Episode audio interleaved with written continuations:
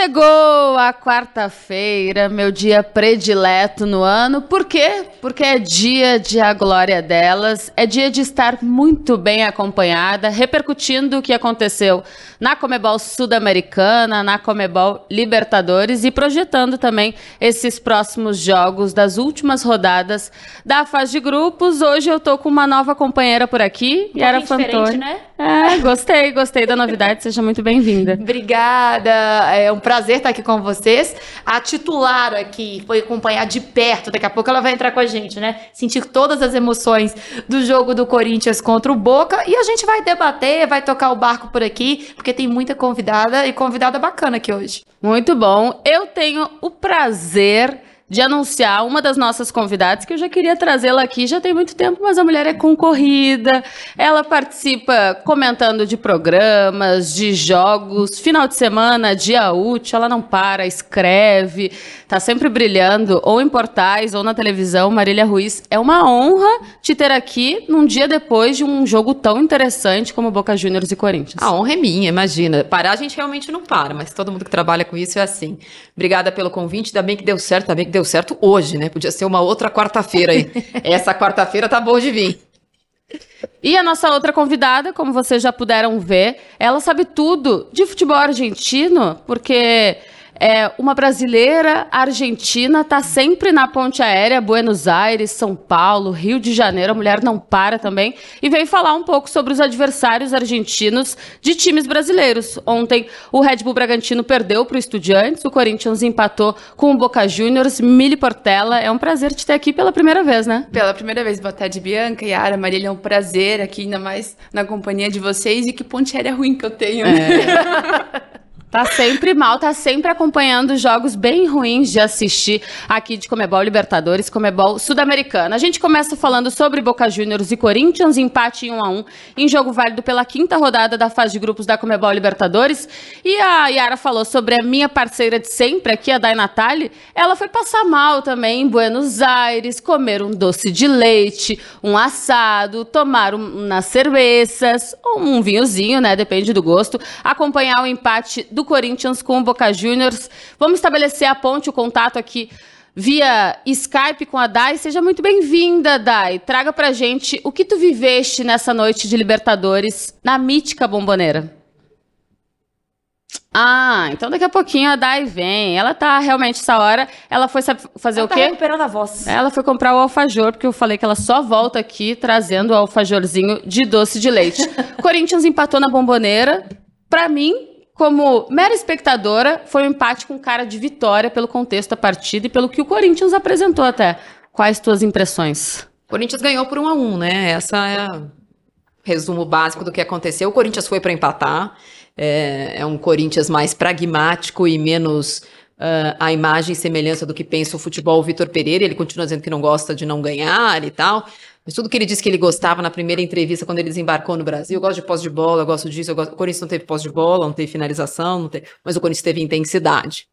E o Corinthians entendeu, apesar do roteiro ser parecido com aquele de Itaquera, a gente estava junto em Itaquera no jogo de ida, é, no jogo de ida do, da fase de grupos, o Corinthians faz o gol rápido, o que enerva o Boca, o Boca consegue lidar muito bem com essa sensação, né? E o Corinthians não. Naquele jogo já o Corinthians tinha tido uma sequência de cartões amarelos que quase coloca uma vitória que era imprescindível para o Corinthians continuar a ter alguma chance no grupo à prova. E o Corinthians, o, o Vitor Pereira também naquele jogo não estava, estava com Covid.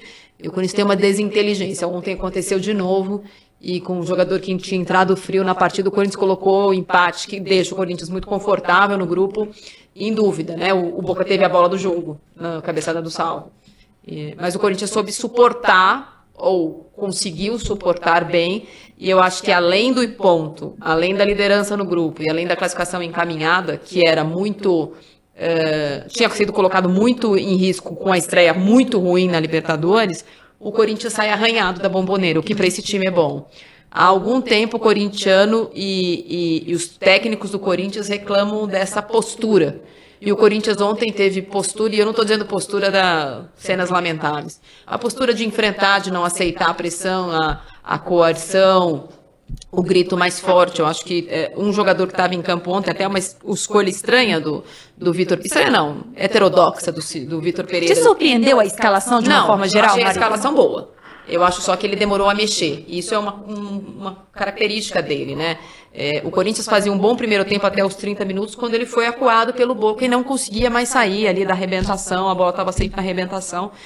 E o Boca termina o jogo jogando melhor, já tinha tido uma chance com o Benedetto, já tinha tido uma chance com o Salvio antes de fazer o gol do Benedetto. E o Corinthians vai para o segundo tempo com um a um, que naquele momento já era bom, né, pelo que tinha sido feito, e volta igual para o segundo tempo. E isso eu acho que foi um erro. Ele sempre demora uns 10 minutos no segundo tempo para mexer, tendo cinco substituições. É, e o Corinthians ali poderia já ter, é, logo no começo do segundo tempo, o jogo volta igualzinho. Então, eu acho que ele mexeu mal. Eu acho que ele escalou bem, aquilo funcionou por um tempo, e depois não estava mais funcionando porque alguns jogadores estavam sentindo a partida. Caso do Bambu, é, caso até. O Mosquito correu muito, mas era um jogador muito leve em campo. Então, eu acho que o Corinthians precisava, naquele momento, de, de um jogador é, um pouco mais robusto ou um meio de campo mais é, fortificado ali. Talvez o Juliano, no lugar dele, conseguisse sair mais com a bola, segurar mais a bola. Uma coisa é festejar a posse de bola, outra coisa é você não ter a bola no momento nenhum. O Corinthians terminou o jogo com 20% de posse de bola. O Corinthians foi massacrado. Ainda que o, o Boca não tenha tido tantas chances claras de gol. Porque o Corinthians desarmou muito. Eu acho que é esse o, o, o, verbo do Corinthians ontem. O Corinthians desarmou. Teve uma finalização, fez o gol e o Corinthians desarmou. Mas sobre o arranhado, é a postura que não teve nos clássicos até aqui, é a postura que não teve no ano passado com o Silvinho é, é, é esse arranhado com casquinha que estava faltando para esse time. Eu acho que isso é mais importante, inclusive, do que o ponto. Se não me engano, o Corinthians, o Boca tem 78% de posse no primeiro tempo e termina o segundo tempo com 75%. É, Ou seja, manteve durante o jogo. A Dai já restabeleceu a conexão com a gente, Dai. Seja bem-vinda. Estou aqui te substituindo nessa cadeira, guardando o seu lugar. E eu quero saber se você tá feliz, se você tá triste com o resultado de ontem, se você gostou do que viu na Boboneira. Seja bem-vinda, Dai. Acho é. que ainda Oi, não gente. temos. Ó, oh, chegou. Vocês me escutam? Sim. Oi, buenas tardes. Buenas, buenas tardes, como estás? Bem. Oi, gente, tudo bem? Gostei do que vi na Bomboneira, viu? Posso falar isso. É aqui, pelo menos dos torcedores corintianos aqui em Buenos Aires, é aquele 1 a 1 com gosto de vitória, sabe? Vamos dizer assim. Foi um empate difícil. O Corinthians sentiu muita pressão, é, mas ao mesmo tempo é, conseguiu segurar a partida. O Corinthians, pelo que eu vi também, conseguiu ser catimbeiro, como a gente sempre fala, né? Da catimba na Libertadores. Eu acho que o Corinthians conseguiu explorar isso bem, não cedeu pressão. É, uma também das coisas cobrou também bastante todas as decisões é, do árbitro. Aí, obviamente, teve algumas discussões, né? A gente falou do Cantilho, é, que ali empurrou o Fernandes, e também do Vitor Pereira, que acabou invadindo ali o ambiente do jogo. Mas o clima aqui, pelo menos os torcedores do Corinthians em Buenos Aires, é aquele 1 a 1 com gosto de vitória, até porque o Corinthians continua líder, né?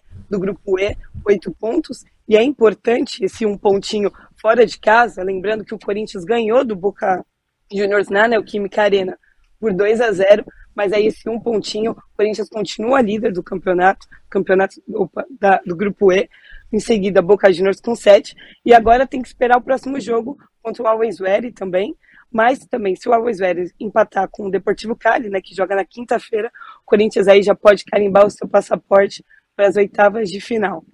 É, pro corintiano, o melhor cenário para esse confronto às 11 da noite da quinta-feira é o um empate entre Deportivo Cali e Always Ready. Dai, apesar de toda a rivalidade que há entre Corinthians Eu não e. escuto vocês, não sei o que vocês estão falando. Agora sim, consigo escutar, pode falar. Apesar de toda a rivalidade que há entre Corinthians e Boca Juniors, as diretorias se acertaram e o Corinthians conseguiu aumentar a carga de ingressos para a partida, né? Foram 3 mil corintianos. Teve uma dificuldade por parte uh, dessa, dessa parcela da torcida que só entrou no segundo tempo, né? Mas a partir disso, como foi o clima no estádio? E clima nos dois sentidos, o emocional e o de temperatura. Como estava a bomboneira? Sim. Eu fui uma das pessoas que consegui entrar ali no finalzinho do primeiro tempo, então eu entrei um pouco antes do gol do Boca Juniors e o clima era de festa. Eu estava comentando com uns amigos que pareciam que tinham muito mais de 3 mil torcedores, porque em todo canto de Buenos Aires a gente conseguia encontrar com camisa do Corinthians, algum brasileiro que veio assistir a partida.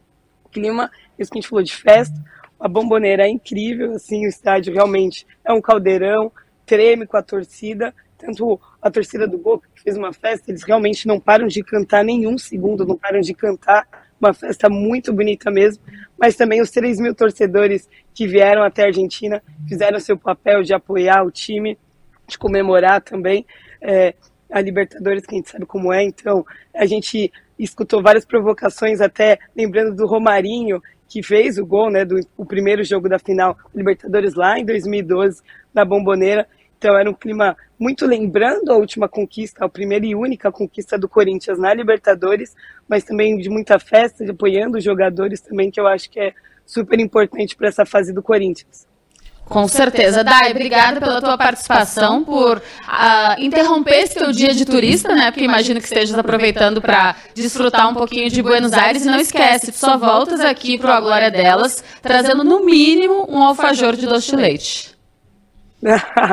Pode deixar. Hoje aqui é, é, quase um feriado na Argentina, é, então tá tudo fechado. Né? Porque eles estão. É, dia de censo, exatamente. Então estou resguardada, estou trabalhando, né? Então adiantando algumas coisas, mas vou levar uns alfajores aí. Um beijo para todas vocês no estúdio.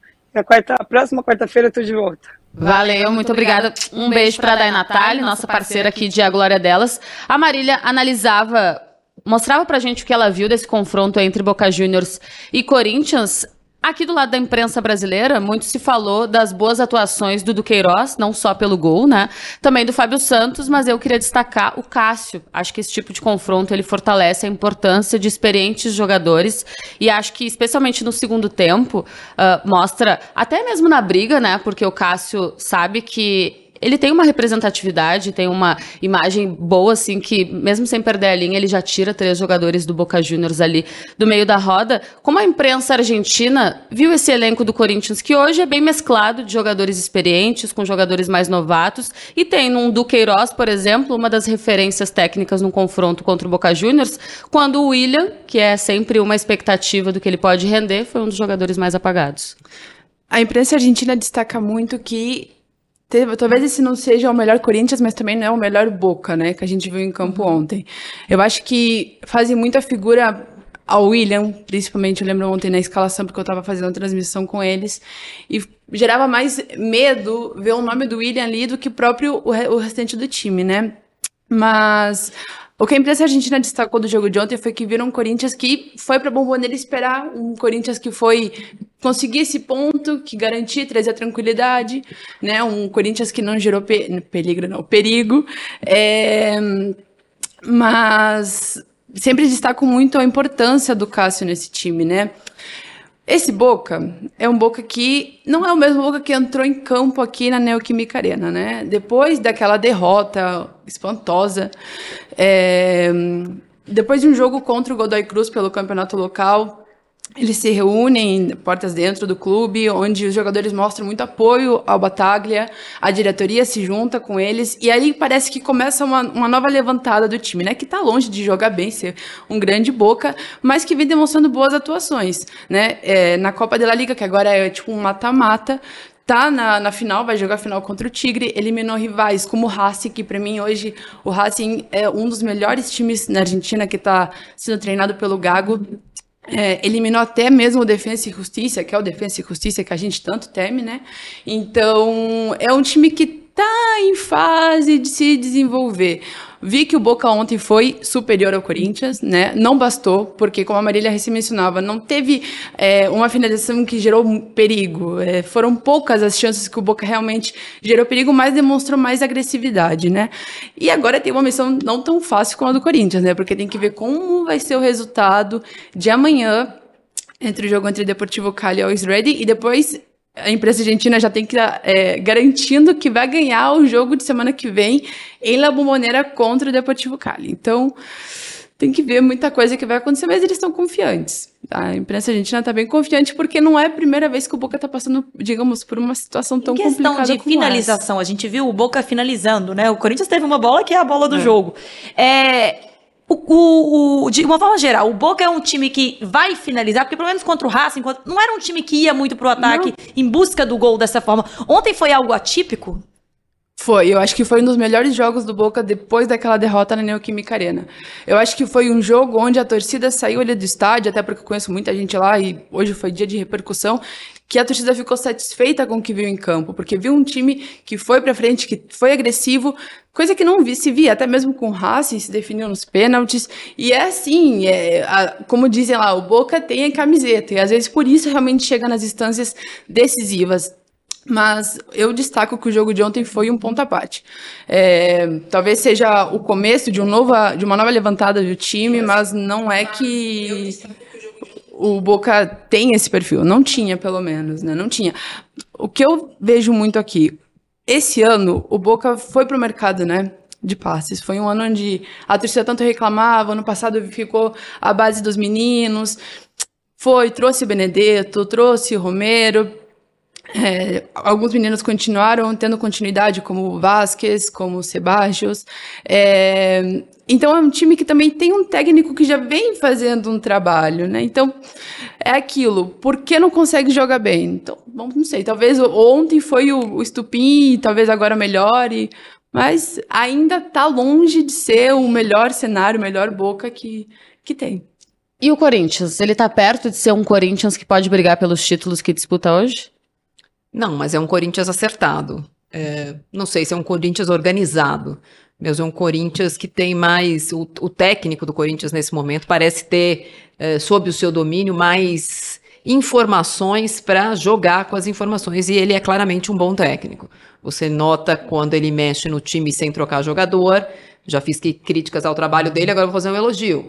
No jogo contra o Internacional, antes dessa partida, sem mexer, ele mexeu é, ele inverte, ele enxerga, é, ele claramente conseguiu fazer os jogadores entenderem o rodízio. Se você pensar num Flamengo colocar o seu Renato Augusto no banco, ah, o seu Renato Augusto no banco, se você pensar que no jogo contra o Boca, na Bomboneira, o Gabigol não vai jogar, isso provavelmente vai causar estranheza e repercussão. Não está acontecendo no Corinthians.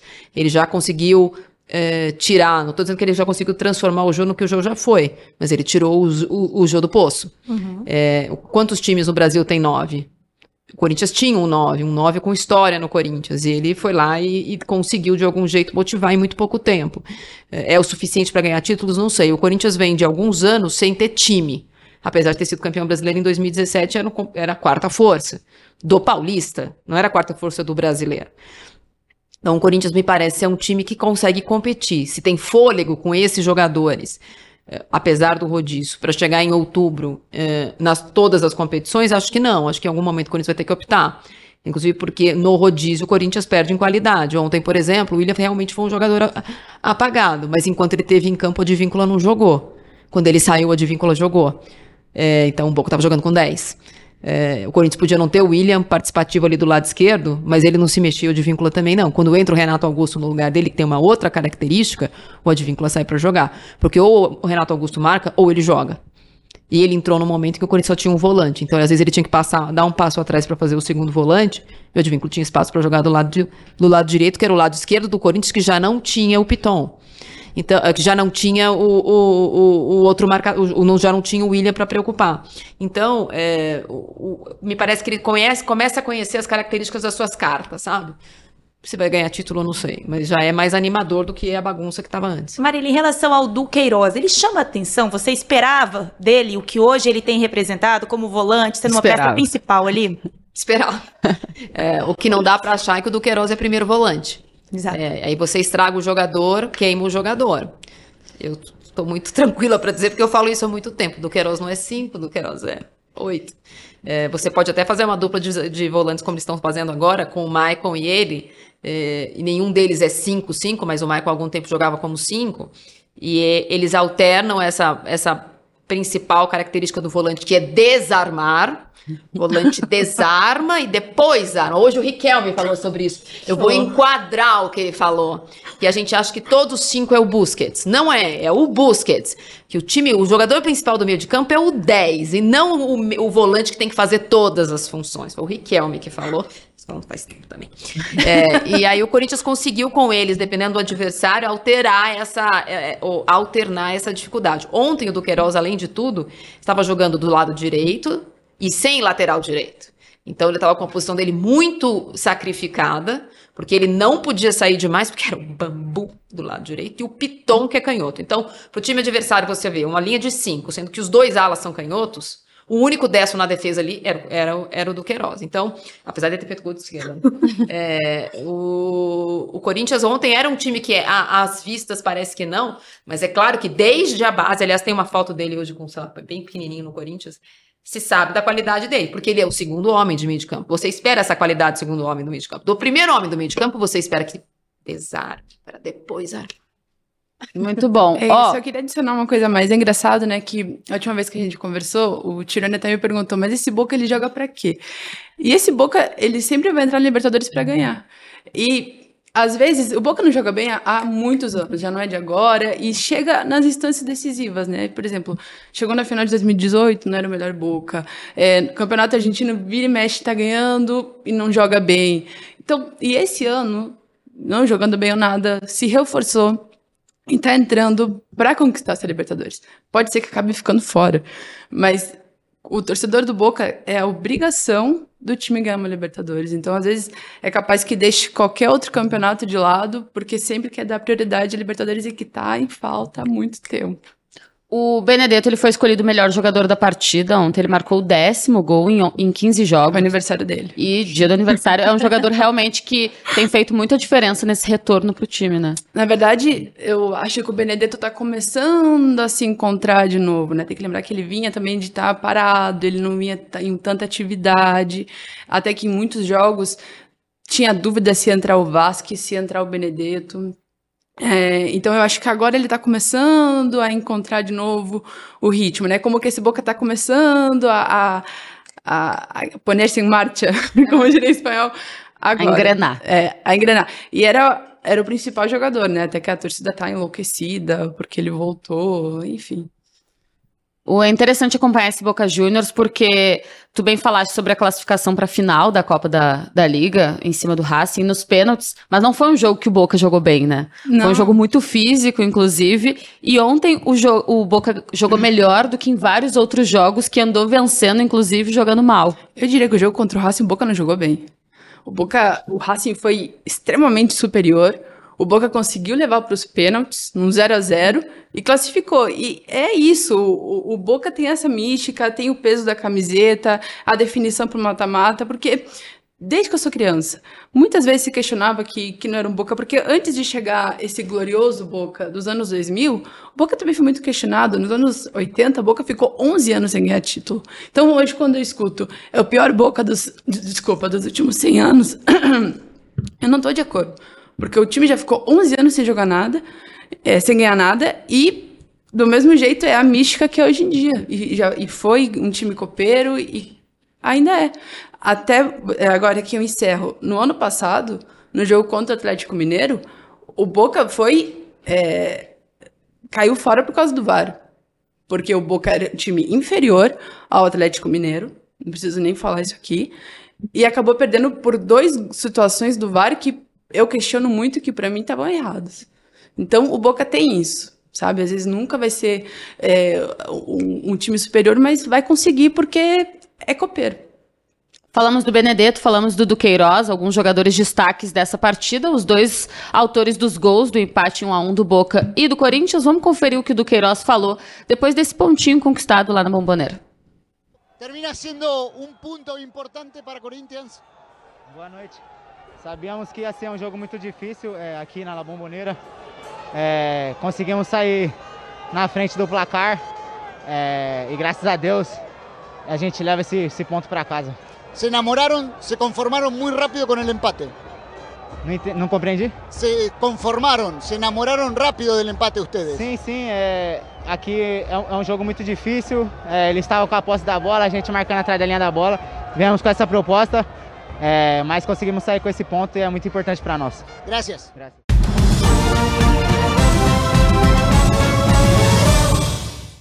Marília, ali o repórter perguntou pro Duqueiroz se eles se conformaram muito rápido com o empate. Vai ao Se encontro. enamoraram. É, gostei, né? Se eles se apaixonaram, é tipo isso, né? Na, na tradução literal. É, se né? apaixonado.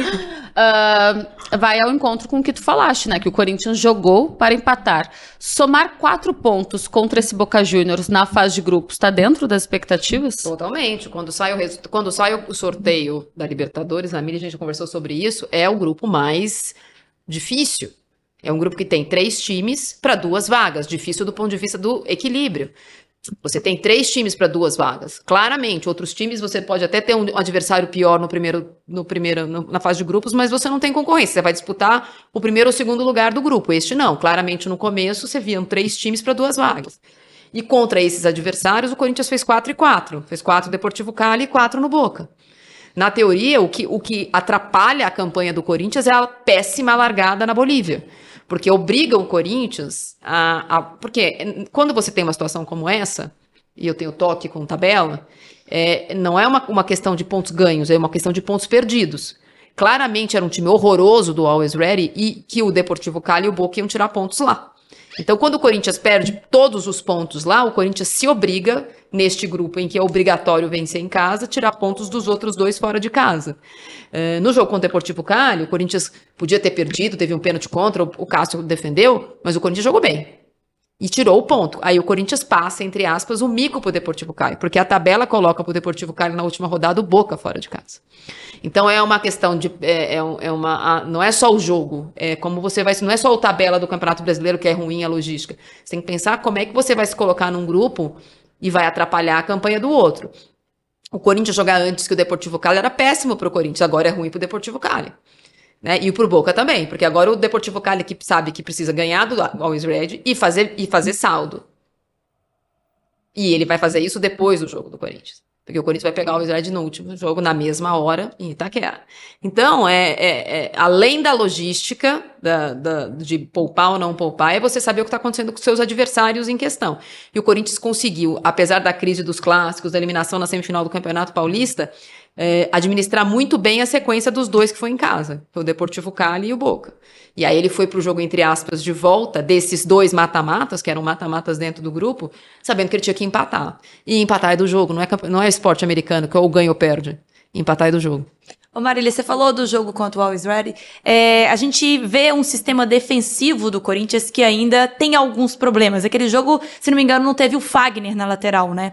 Você acha que ainda tá em construção, ainda precisa de alguma peça no setor defensivo, que o Corinthians ainda peca naquela saída de bola, ainda tem uma dificuldade numa estrutural, podemos dizer assim? Não, eu acho que o Corinthians tem, depois de alguns anos, um problema na defesa que não teve na última década. O grande, grande trunfo do Corinthians da era vencedora aí de 2011, 10, 11 para frente, era um sistema defensivo muito robusto, que se sabia que quando o Corinthians fazia 1 a 0 ia acabar 1 a 0, porque eram sequências de duplas de zagueiros muito boas. Acho a, a interessante as alternativas que o Vitor Pereira achou, ou com o Fábio Santos, ou com o Bruno Melo, ou ontem com três zagueiros de, de ofício, que na verdade ele não coloca pela, pelo, pelo zagueiro, e aí eu achei uma, uma opção muito inteligente. Ele opta pela altura. Corinthians é um time baixo, sofre com bolas aéreas. O, so- o Corinthians ia, sofreu com bola aérea contra o Deportivo Cali e contra o Boca no outro jogo. É, e o Benedetto ia jogar desde o começo, claramente. É, e é também um jogador, além de, além de um 9, é um jogador perigoso na área. O Corinthians opta pela altura e é uma opção que funciona até os 30. O Corinthians, eu acho que o sistema defensivo do Corinthians começa a ter uma lucidez quando ele opta pelos dois volantes. Não só por eles, por eles serem volantes de marcação, porque os outros jogadores não têm essa característica, porque ele dá ao Fagner a possibilidade de sair pela direita, ele dá a- ao William e ao Renato Augusto a possibilidade de ter uma marcação mais frouxa, porque além de não ter o mesmo vigor físico, eles não têm essa característica, e dá algum respiro para esses zagueiros que estavam sofrendo demais. Não era só o Cássio que estava em questão. O Cássio toma gol porque se você tem 10 chances contra uma, vai entrar. É, quando você está menos exposto, isso acontece menos e o cara está mais fresco para fazer uma defesa difícil, como ele fez ontem no segundo tempo. É, acho que a, a chave para arrumar o sistema defensivo está ali, porque o Corinthians não consegue acertar nenhum substituto pro, pro Fábio, pro Fagner, porque o João Pedro não dá. Não. E a solução que ele achou até aqui foi o piton de perna invertida. O que é heterodoxo, está funcionando, mas assim, é, não é a solução perfeita para a situação. Falamos muito de Boca Juniors e Corinthians. Agora vamos falar sobre um brasileiro que está numa situação complicada. A Milha acompanhou de perto esse jogo lá no Nabia Bichedi, em Bragança Paulista. Uma derrota do Red Bull Bragantino por 1 a 0 para o Estudiantes, o quinto jogo consecutivo do Red Bull Bragantino sem vencer. Começa a se complicar, ainda tem jogo entre Vélez e Nacional. A gente já está colocando na tela aí os melhores momentos dessa partida. O que está acontecendo com o finalista da Comebol Sul-Americana de 2021, Red Bull Bragantino, que está penando para conseguir se classificar para as oitavas de final? Complicado, né, Bianca? Mas eu também não menosprezo o que foi o Estudiantes, né? Eu acho que a imprensa brasileira talvez não repercute tanto se vai quando vem de fora, mas Estudiantes tá entre, não sei, os top 3 hoje na Argentina. É um time organizado, um time que vem jogando bem, que na verdade foi uma surpresa e só não tá nessa, nessa final da, da Copa de La Liga porque o mata-mata pode ser injusto e acabou perdendo nos pênaltis. Porque, para mim, é, é um time maravilhoso, excelente. Eu adoro o trabalho do Zelinski. Já acho que fez um trabalho também esplêndido quando estava no Atlético Tucumã. E, e se mereceu levar a vitória, né? O, um Estudiantes que foi superior no primeiro tempo, mas que no segundo tempo, né? Recuou um pouquinho e o Bragantino trocou contra atitude, mas que não foi suficiente. O, quando a Marília falou sobre o grupo do Corinthians ser difícil, eu fiz uma cara aqui enquanto eu tomava meu chimarrão, porque, claro que eu entendi a questão da, do nivelamento, né? Mas Red Bull, Bragantino e Fortaleza têm situações difíceis Ah, dentro Sim. das suas realidades. Tem situações muito difíceis. Estou falando era difícil de prognóstico, né? Você quando saíram os grupos, acho que esse grupo que tem o Vélez também era é, era também, mas era, era, era difícil. Mas o Bragantino era franco atirador, com todo o respeito. E é a mesma coisa o Fortaleza.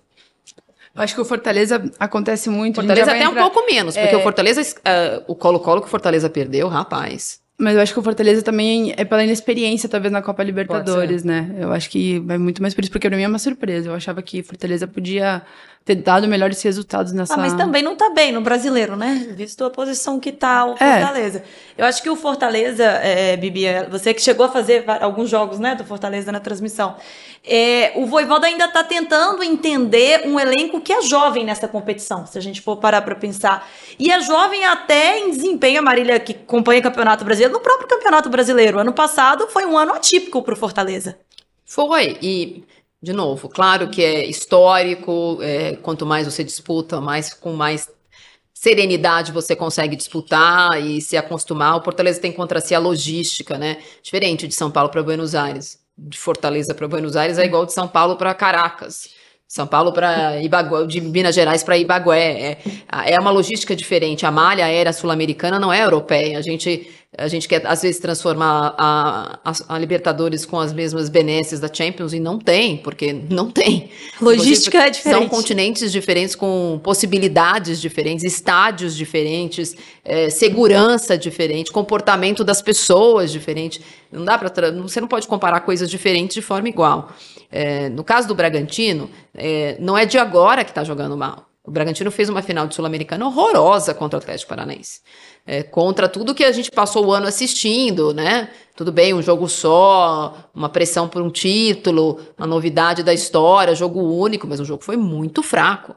E este ano o Bragantino, que tem é, uma relação custo-benefício da marca com o time, é, se colocou no Campeonato Paulista para treinar para Libertadores.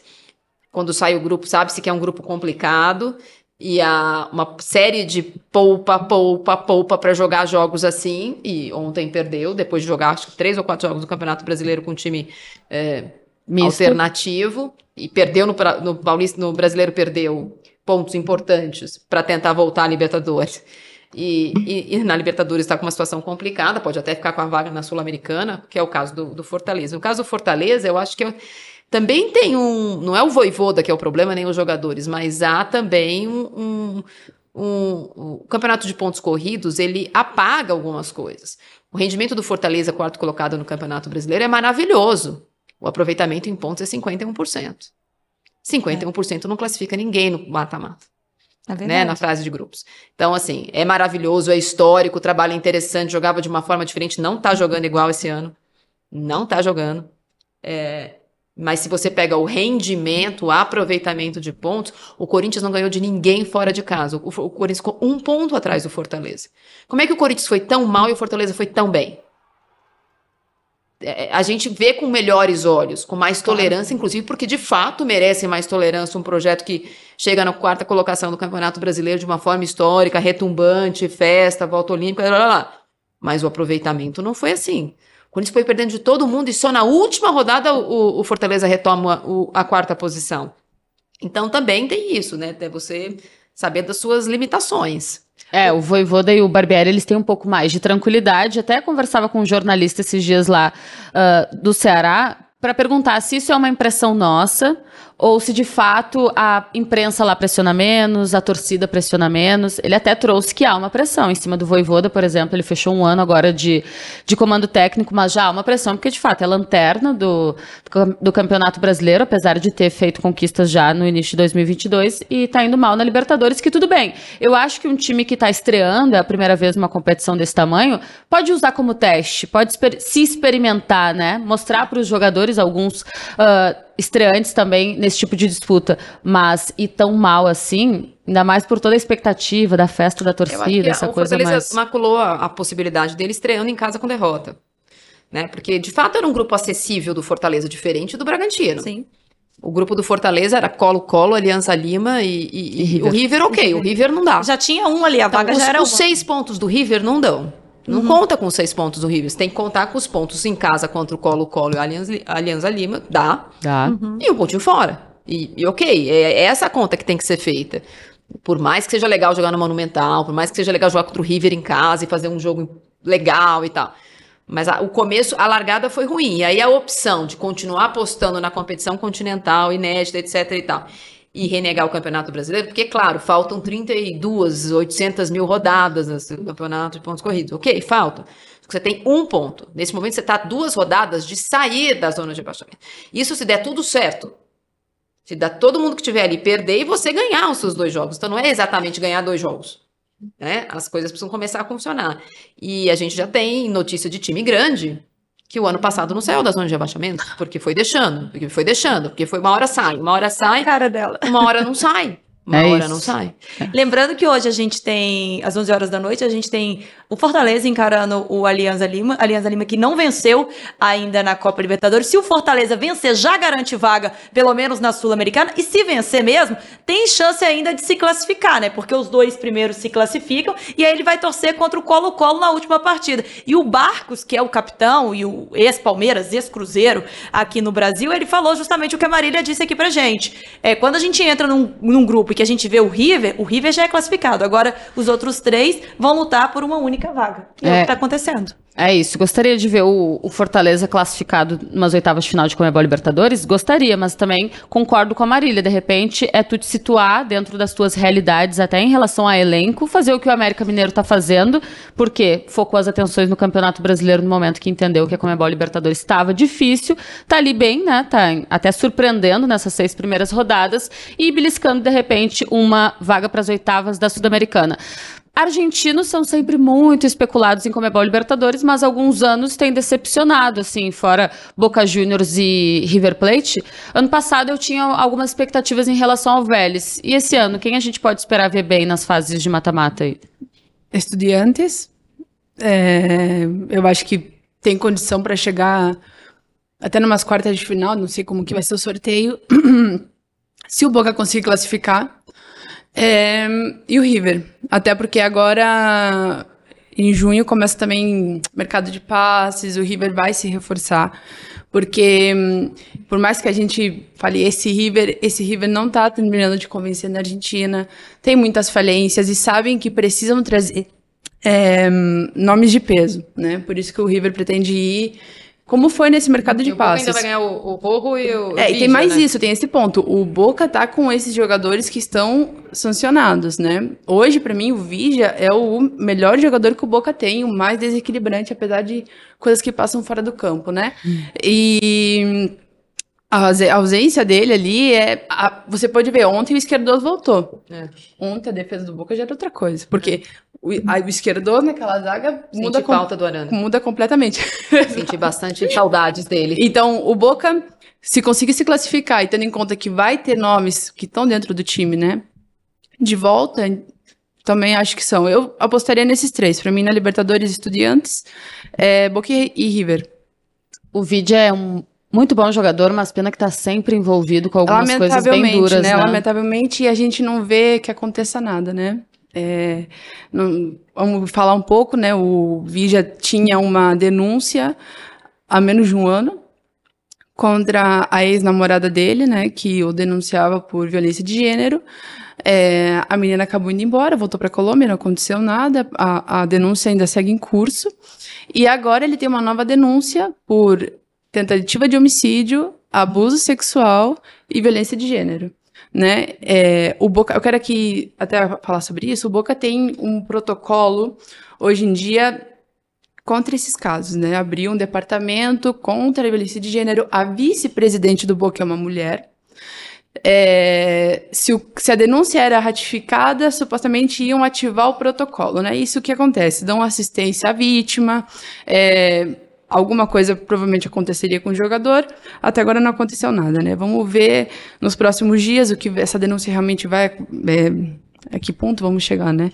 E ver se vai ter uma atitude do clube, porque ele é um jogador excelente, não tem o que falar, o Riquelme, na, numa entrevista que deu nessa semana, exaltou muito, concordo que é o melhor e que faz muita falta nesse Boca, mas a gente não pode permitir que isso continue acontecendo, ainda mais aqui que estamos entre claro. quatro mulheres, né? Porque quantos tem casos dois, de só tem um. quantos é casos de denúncia sempre acontecem e a culpa é da mulher e nunca acontece nada porque ele tá numa equipe grande, entendeu? E acabam depois indo embora e acaba que a denúncia não acontece nada, então tá na hora de que aconteça realmente alguma coisa, né? Porque não pode ser, são duas denúncias já que a gente tem. É isso, como a Marília falou, também não dá para fazer o recorte, né, do vídeo jogador e Exato. o vídeo uh, cidadão. Inclusive, aqui no Brasil saiu uma pesquisa na semana passada que os casos de violência contra a mulher aumentam em 23% em dias de jogos do Campeonato Brasileiro. Há uma coalizão empresarial agora para tentar combater esses números e dois clubes entraram nessa coalizão, o São Paulo e o Esporte. Espero que mais clubes abracem a causa, porque é realmente muito importante. Ó, a gente está ao vivo no YouTube oficial da Comebol Libertadores, também no Facebook oficial da Comebol Libertadores. Curte, compartilha, divulga para todo mundo. Pega lá aquele aviãozinho, ó. É isso. Muita gente aqui conosco. Vou mandar uns abraços rapidinhos. A Marcela Rincon, o Cláudio Fabrício, Abel Gonzalez, Carlitos Mazini, José Santos Juarez, Wanderson Pereira, Neto Oliveira, Eduardo Santa Ruiz, Froilan Mori. Fausto Almagro, eu vejo esses nomes e já sei que é uma galera dos nossos países vizinhos aqui. Johnny Barigola, Luiz Demofonte, Dayana Buitrago, belos sobrenomes. Participem conosco. Tá arrasando na pronúncia aí, né? né? É, tá mandando ver. Muito, muito tempo aqui de contato. Tem um, meu Instagram teve uma onda de invasão equatoriana ano passado por conta do Barcelona de Guayaquil, semifinalista. Então, meus amigos já me propuseram uns cafés, umas, umas cenas por lá, né? Agora vamos falar de Flamengo. Tem um argentino, inclusive, no grupo do Flamengo, brigando ali. Uh, já, já tá classificado? O Vélez já, confirmou a classificação. Não, o, Tajeres. Tajeres. O Tajeres. Aí você ficou com o Vélez. É. Ano passado, né, o Vélez estava no grupo do Flamengo, é. na fase de grupos. Uh, o Flamengo venceu em casa, 3 a 0 uma situação assim. Uh, a gente não consegue recortar desempenho de resultado. O Corinthians consegue fazer isso muito bem, né? Como poucos, porque eu, eu tenho a impressão de que a torcida do Corinthians é mais permissiva, com resultados que são conquistados sem muito desempenho. Esse Flamengo não, principalmente pós Jorge Jesus. Quer vencer, mas quer mais do que vencer, quer encantar, né? Quer, se possível, golear. Ontem venceu 3 a 0 dentro de casa a Universidade Católica, se classificou. Paulo Souza ainda não está super amado, mas parece que aos poucos vai ganhando um pouco do carinho, do respeito do torcedor por fazer o simples. É, ontem ele, ele emulou um pouco do que era o time do Jorge Jesus, o quarteto, uh, dois zagueiros com o Rodrigo Caio, Arão e mais um saindo com a bola. E o Flamengo jogou melhor contra um, um, um time corajoso, para não dizer kamikaze, né? Feito aberto. E aí o Flamengo num gramado maravilhoso, em casa com o estádio cheio, ainda com uma pressão incrível, vaias, comportamento que eu não sou sommelier de torcida, é, a gente acha estranho. O, a complexidade do problema do Flamengo agora passa pela divã, passa por uma saudade, uma melancolia de um ano atípico, né? A história do Flamengo não é cheia de 2019. 2019 é que é a raridade nessa história. É, e, e, a história é gloriosa do mesmo jeito, mas de qualquer forma não é uma sucessão de 2019 a história do Flamengo. E acho que assim como o Corinthians sai com a classificação, primeira vaga no grupo assegurada, sai com um personagem grandão, que foi o Paulo Souza, porque houve críticas a Hugo, houve críticas ao Landim, houve críticas ao Marcos Braz, e na coletiva dele, é, se você analisa a linguagem corporal e o que ele fala, ele ainda expõe mais um dirigente, que é o Spindle. Então, para quem está falando e para quem está na discussão de que o problema do Flamengo, dos últimos dos problemas do Flamengo é o Paulo Souza, ontem ficou claro isso. Porque, ah, o Spindle que recebe o jogador, que pede para jogar, mas que não treinou. Aqui comigo não funciona assim. Então, ele, ele aproveita uma vitória retumbante e fica maior, né? Os jogadores abraçaram ele, ele coloca o Pedro, faz gol. É, então, eu acho que é, ele, ele, ele salvou o primeiro match point. São cinco, não é isso? Falaram que ele tem cinco jogos para convencer, então ele salvou o primeiro match point. É isso. O que me marcou muito foi ali o abraço coletivo no final do jogo, porque a gente via o Hugo pegando na bola, o Hugo era vaiado. O vaia pro treinador no início do jogo. A gente sabe da insatisfação com a diretoria. É, eu jogo para vocês um pouco. Esse abraço não é um pouco de uma mostra que o Flamengo estava sentindo e que talvez não tivesse um respaldo de uma diretoria e ali a resposta a gente precisa se unir, a gente precisa se integrar porque talvez tivesse tudo muito solto ali. Depois de uma vitória de 3 a 0, existe uma união, vamos estar tá junto. Aí vai para coletiva, o treinador expõe outras coisas que talvez o torcedor não tivesse, né, tão a par do que estivesse acontecendo. E é um Flamengo que, para mim, pelo menos, está longe do Flamengo de 2019 e longe de um Flamengo pronto para um mata-mata de Libertadores. É, o Flamengo hoje tem um problema muito mais político ali que precisa ser resolvido antes do gramado, Marília? Ou dá para ser resolvido junto aquilo ali? Eu acho que dá para ser resolvido junto. Acho que os times brasileiros são centenários e os problemas políticos sempre existiram. Em 2019 existia também. É, mas quando ganha, a gente só fala do que ganha. E de verdade, assim, sem nenhuma. De novo, não sou sommelier de torcida, mas já vi tanto abraço em campo falso. Uhum. É, não caio nessa conta da carochinha. Acho que ontem foi uma vitória de redenção, alguns jogadores questionados, os 90 minutos do Rodrigo Caio a serem festejados, né? Uma recuperação difícil. Ainda assim, era um jogo tão ganhável, né? Já tinha sido ganhado, uhum. ganhável fora. Não acho que isso resolve. Acho que é o primeiro do. Se, se no final de semana não ganhar do Goiás, já volta tudo. Você acha que o Paulo estaria hoje se fosse um empate ontem? Não, porque o time está classificado. Mas claramente que a, temperatura subiria ainda mais. É. Eles deram cinco jogos e, assim, salvou o primeiro. De, de novo, ganha um fôlego. Não resolve. O, o, enquanto não exorcizar o, o a, a, memória do Preciso. Jorge Jesus, não vai adiantar. Primeiro tropeços, dois tropeços, um time melhor que o Flamengo, um time ganhar um título que o Flamengo não ganhou, não tem jeito. Concordo, eu acho que enquanto o Flamengo não, não sair dessa memória do Jorge Jesus, porque nunca vai ter um trabalho igual também, né? Aqui eu menciono até o Boca. O Boca, quando na terceira vez que o Bianchi volta, não foi a mesma coisa, né? Então, às vezes ciclos não se repetem, não é o mesmo time, então são técnicos diferentes, cada um tem seu estilo, e se você ficar fazendo essa pressão, vai a o técnico, vai ah, o, o, jogador, o goleiro, que é novo, né? É desnecessário. Ainda mais tem outros, time, outros dois estão machucados, mas, adianta. Mas ainda mais é com o time, gente, mas ainda mais é com o time classificado, é. entende? Às vezes eu vejo uma pressão, assim, em cima dos times brasileiros, que eu fico imaginando, imagina se fosse na Argentina, sabe? Assim, você vê que, tipo, tem um Boca que tá jogando, tá melhorando agora.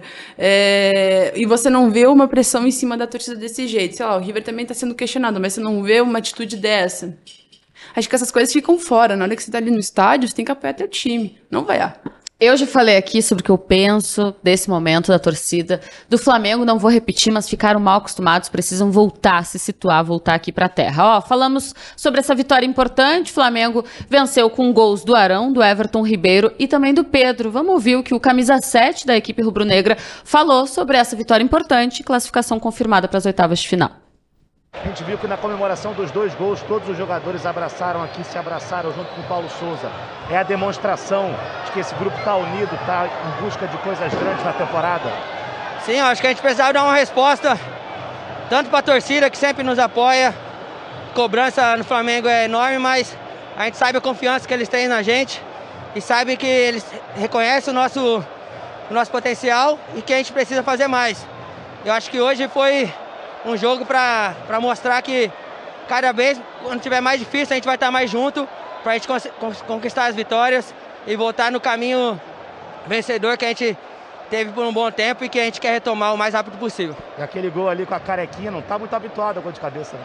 Sim, né? Mais difícil ali, mas consegui me posicionar bem, dei um peixinho ali e saiu um belo gol, uma jogada muito bonita, bem trabalhada. Espero que esse gol aí nos dê mais confiança para a gente continuar crescendo e continuar vencendo os jogos. E graças a Deus pude fazer mais um gol e ajudar a equipe.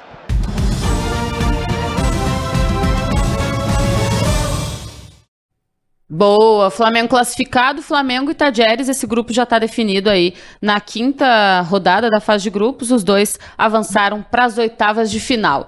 Passamos a limpo aqui os destaques dessa terça-feira de Comebol Libertadores. Hoje tem mais brasileiro em campo, mas ontem também teve Comebol Sudamericana. O Ceará parceou, tá muito bem na competição. Inclusive, dependendo do que acontecer, se Fortaleza não conseguir avançar para as oitavas de final da Libertadores, ficar com umas oitavas de final de Comebol Sul-Americana, quem sabe esse clássico. 6 a 0 para cima do General Cabadeiro. O Atlético Goianiense também venceu, foi bem mais modesto, 1 a 0 para cima do Antofagasta.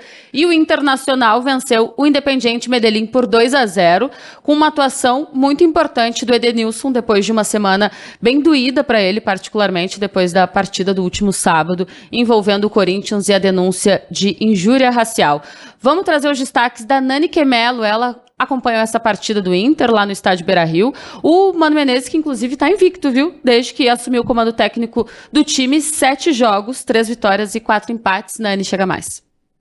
Oi, gurias, muito obrigada pelo convite para participar com vocês aqui de novo. Bom, ontem uma noite muito gelada, poucos torcedores no Beira Rio por conta dos alertas aí em relação à ventania, mas o Internacional venceu e convenceu o seu torcedor, né? Foi talvez o melhor jogo do Inter na temporada, o Inter que vinha já de muitos jogos invicto, mas que não conseguia vencer a quatro jogos. São quatro jogos aí de empates seguidos, empates dolorosos para a torcida do Internacional, porque foram empates em que o Inter sofreu gol no finzinho, não conseguiu segurar resultado, não conseguiu criar muito e fazer muitos gols.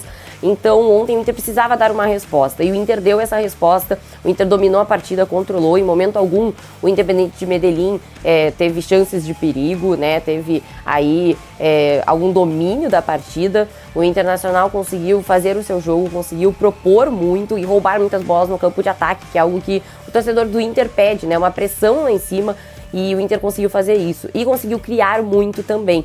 O Inter tem pecado ainda nas finalizações, ontem pecou novamente, poderia ter feito um placar mais elástico, mas o 2 a 0 foi suficiente para botar o Inter aí na liderança. É, se atribui muito essa vitória ao Wanderson, um jogador que tem a jogada individual, tem velocidade, se mostrou aí muito importante para o Inter nessas últimas partidas, mas principalmente ontem, e também ao Edenilson, por conta dos dois gols feitos por ele, mas também é por ser um jogador que é contestado aí há alguns meses e que a gente sabe que pode mostrar mais, e ontem ele mostrou isso. Né, também foi muito importante em relação a tudo que ele vem sofrendo ao longo da semana e tem tudo a ver com o Internacional, que é o clube do povo. Então eu diria que essa vitória, da maneira que foi, é um marco para o Inter e que pode recuperar a confiança do grupo de jogadores para voltar a vencer e quem sabe conquistar algo grande aí até o fim do, dos campeonatos, porque o Inter mostrou ontem que tem um bom elenco, talvez pelos últimos anos aí o Inter não tinha, mas o Inter rodou o elenco ontem e o time não decaiu. Então realmente uma vitória muito importante, 2 a 0 em cima do Independente de Medellín.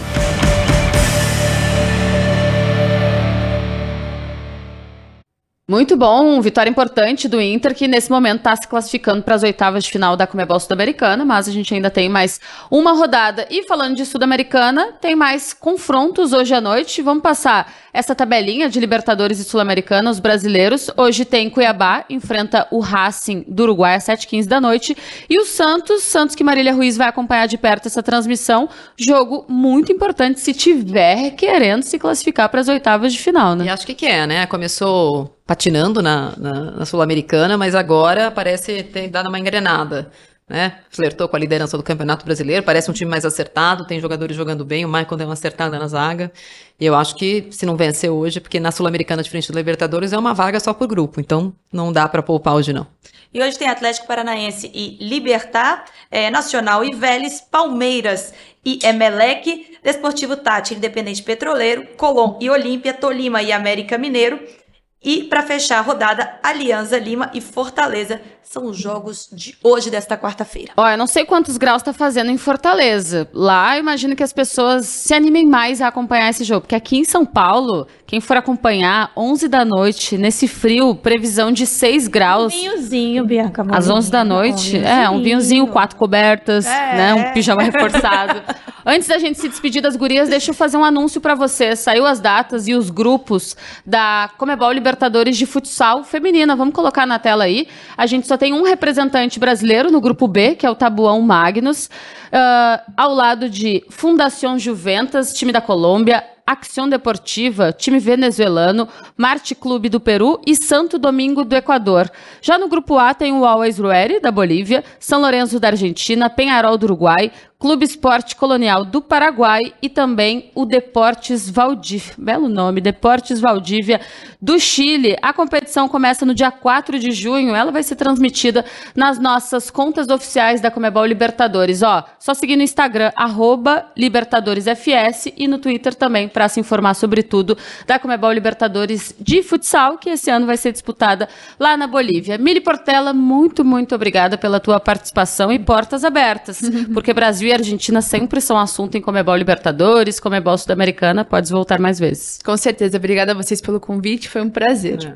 Marília, obrigada também por Obrigada ter a vindo vocês, aqui. foi um prazer. Um a um ótimo pra mim. Yara, minha parceira de hoje, casualmente, obrigada pela companhia. Eu que agradeço, obrigada às meninas, né? A gente teve um duelo aqui, Brasil e Argentina. Boca, Que é Corinthians. sempre pegado, Não, casamos né? um a um, casamos um a um antes do jogo. É, então ficou tudo tranquilo, muito obrigada. Enamoramos do um a um antes do Enamoramos, jogo. né? Essa foi muito boa, né? Que ele se namorou pelo empate. Obrigada, Ó, Bibi. Tem uma combinação aqui com o nosso produtor, o Gustavo, então vou me despedir da glória delas. Não esquece, toda quarta-feira é meu dia predileto do ano. Antes já era, porque quarta-feira é dia tradicional de futebol, agora eu tenho um motivo a mais pra gostar desse dia. E não esquece também, a glória é minha, a glória é nossa e a glória é delas.